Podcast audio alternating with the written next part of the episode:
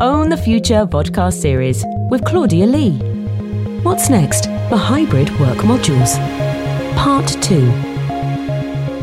I don't know, uh, Calvin, it just seems like we're always trying to track with you guys, right? A lot of what we're trying to do is, is meshing and even just at that customer, um, you know, decision maker it's a lot of times that same person that's deciding your technology and then is it you know our technology that underlies that and helps run that um, so speaking of product um, let's pivot a little bit um, because i want to give some of our partners out there listening that are very interested in future of product um, developments like uh, just some nuggets, right? So the analogy I'm thinking of right now is we were just talking about all the changes that our customers and partners have been helping them absorb. I feel like uh, in the banking world, right, they have these stress tests that are simulating like financial meltdowns um, to test the strength of banks. Well, I feel like IT went through an actual, not a simulation, an actual massive stress test, right? And your technology was at the center of it. And um, obviously, your company helped customers in so many ways and you know like has has been a leader in in all these evolutions. What were some of the product learnings that you your organization had right in your role in product management? Like what are some of the ways in which the these this massive stress test helped your organization think about oh well here's some new things that we hadn't thought of before that we're going to go work on? Yeah. Well um I'd say on sort of the uh, organic level, um, certainly the, the, the focus of um, of the productivity and the the collaboration experience within our solutions, um, you know, rose to a, a, a level um, in priority like never before, right? So um, things like the um, you know multimedia collaboration, audiovisual support, uh, and being able to um, really make that a first class citizen um, part of the experience. Um, in like supporting the employee in terms of um, things like um, you know like we were talking about before that the, the day is no longer the the eight to five nine to five nine to six whatever those hours are. It's not like you went to an office and you could reserve those hours away. You've got to intersplice that with so many other things going on. So what can we do from a technology standpoint to really reduce the distractions or take the things that could and should be um, accomplished in in just a few quick clicks and, and seconds can we streamline our access um, to those actions and and enable people to knock out a bunch of stuff, you know, away so that when they do need focused time to sit and do that, they, they can do that instead of focusing on like, okay, I've got to approve these reports or do these, you know, um, standard status reports and workflows. And are you talking, Calvin, like behind the scenes, are you talking about like increased use of AI and AI and machine learning to help accomplish some of that automation? Yeah, I think there, there's um, the, the, that's probably the, the, the follow on step to first let me um, turn some of the focus away from launching an application, finding a function, and, and executing it to let me just go immediately take that action. So, from our perspective, it starts with some of that um, that micro app capability that we introduced um, uh, a year or so ago, a couple of years ago now. Um, and then, and then yes, the AI starts to kick in behind that and say, okay, now I've seen this pattern. I know what this employee um, does and how they behave, and um, let me now uh, leverage that to help the, the, the micro apps or the um, the uh, the actions that take place within within the Citrix workspace um, become more efficient. Um, so yeah, uh, uh you know exactly. I think there's there's an intertwining of understanding more directly what the user is doing versus what applications are they launching, which has been sort of you know traditionally has been kind of yeah, yeah. from there a bit of a black that box. Is, it seems like that's generating huge innovation in the world of product development, product management across a lot of the partners and industries that, that I've been talking to. So yeah, and it says that there's an integration aspect to this, right? There's a um, um, you know the, the the customer may be bringing multiple ecosystems of uh, of technologies and partners with them, um, and so how do I help streamline you know the end user experience with uh, with all of that um, digital uh, uh workplace technology? Cool.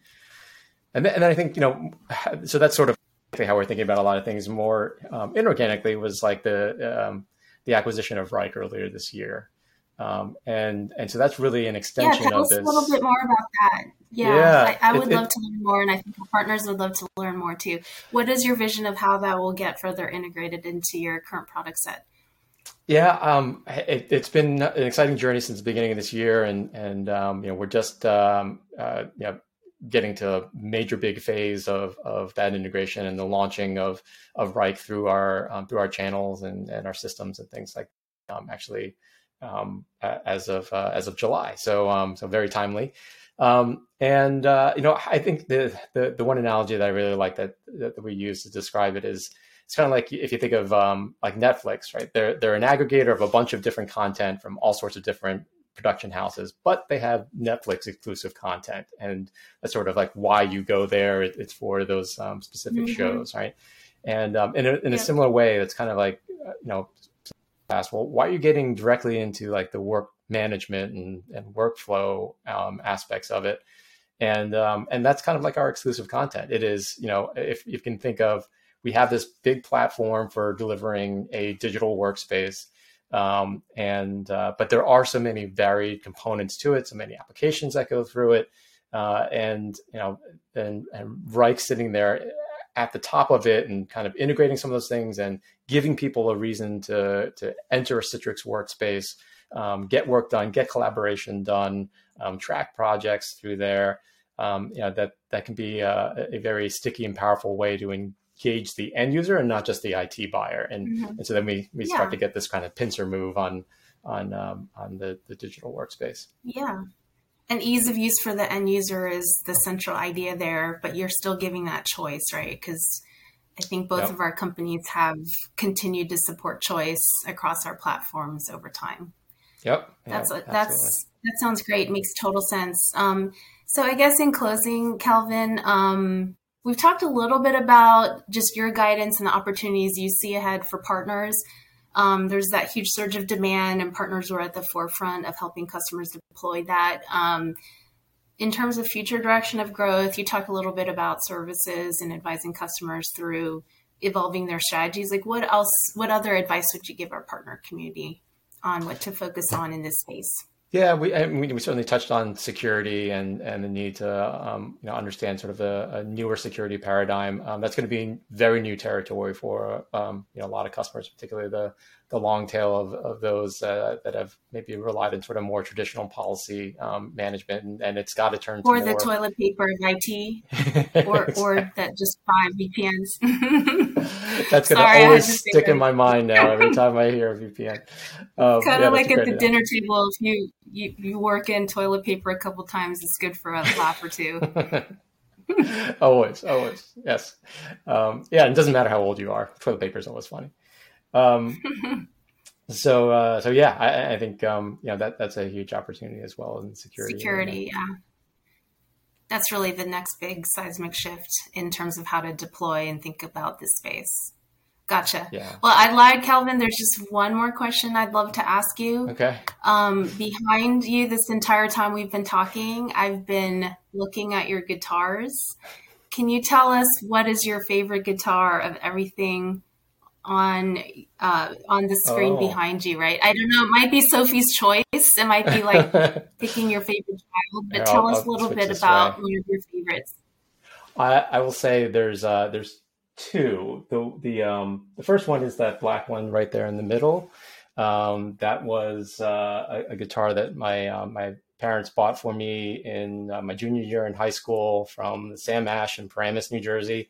Um, and it was uh, just the guitar I'd, I'd stared at for for years and years and years and, and wanted to have. And um, that was my first real um, real instrument. Uh, and then a couple away from that is a, a red one um, which I got in college. It was the first one that I really paid for with my own money, um, and uh, my first real uh, kind of premium guitar. So those two for some reasons. Nice. Well, we learned about uh, the future of work today, as well as we learned that you are a Jersey boy. yep. yep. You, you, said you grew up in Paramus, New Jersey. Nice. I was yeah. I grew up in, in northern right. New Jersey, and, and like most most New Jerseyans, I, I find myself in Florida now. At some point, there's natural mig- migratory path. Total sense to me. Yeah, makes total sense. Well, thank you so much, Calvin, for this um, really useful, fun uh, conversation, and. Uh, Talk Thank to you, you soon. Thanks. Yeah, good to see you.